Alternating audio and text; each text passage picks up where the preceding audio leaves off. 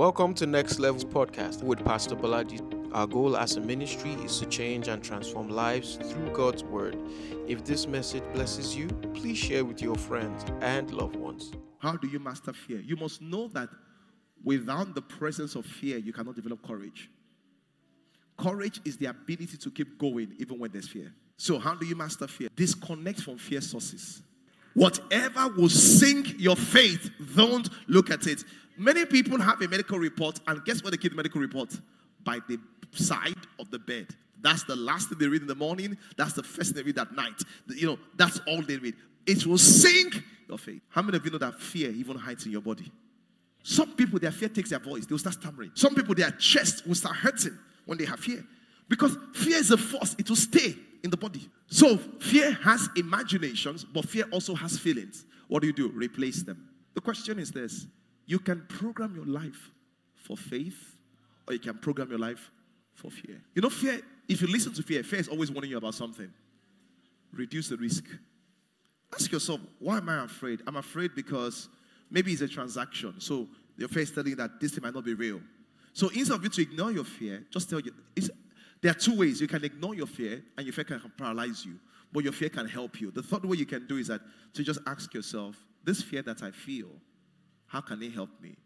My fear is saying that this transaction might not be real. Okay, can I take more time to investigate this transaction and put some boundary in place that don't lose money?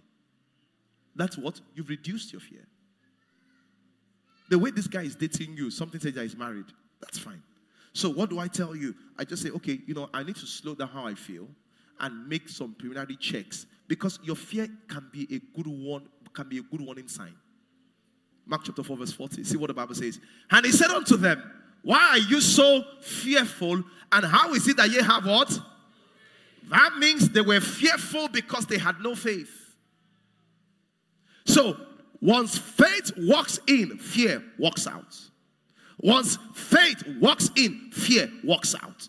Once fear walks in, faith walks out. How do you get faith? Romans chapter 10, verse 17. And faith cometh by hearing. So when I listen to me, when I feel afraid, what do I do? Glory to God. I just go to Romans chapter 10, verse 17. He says that faith coming by hearing and hearing by the word of God. What does that mean practical term? This is what that means. Oh, glory to God. Oh, glory to God. Glory to God.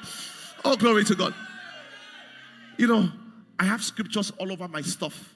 I have scriptures when I feel fear, when I feel depressed. You know why? Because anybody can be attacked. But when you are attacked, you have your medicine. The Bible says the word of God is medicine. Yes or no? So I go back to the word of God. So, for example, I, I, I just, I just, I'm going to this trouble. I'm going to this trouble, I'm, and I'm like, will I overcome? I just read First John 4 4. Whatsoever is it is born of God, overcometh the world. See, as I begin to say it, what will happen? Faith, faith will start rising. Whatsoever is born of God, overcoming the world. And this is the victory that overcomes the world, even my faith. You must remember, and that's why, if only Sunday is when you hear the word of God, you will have fear. There's no way you can escape it.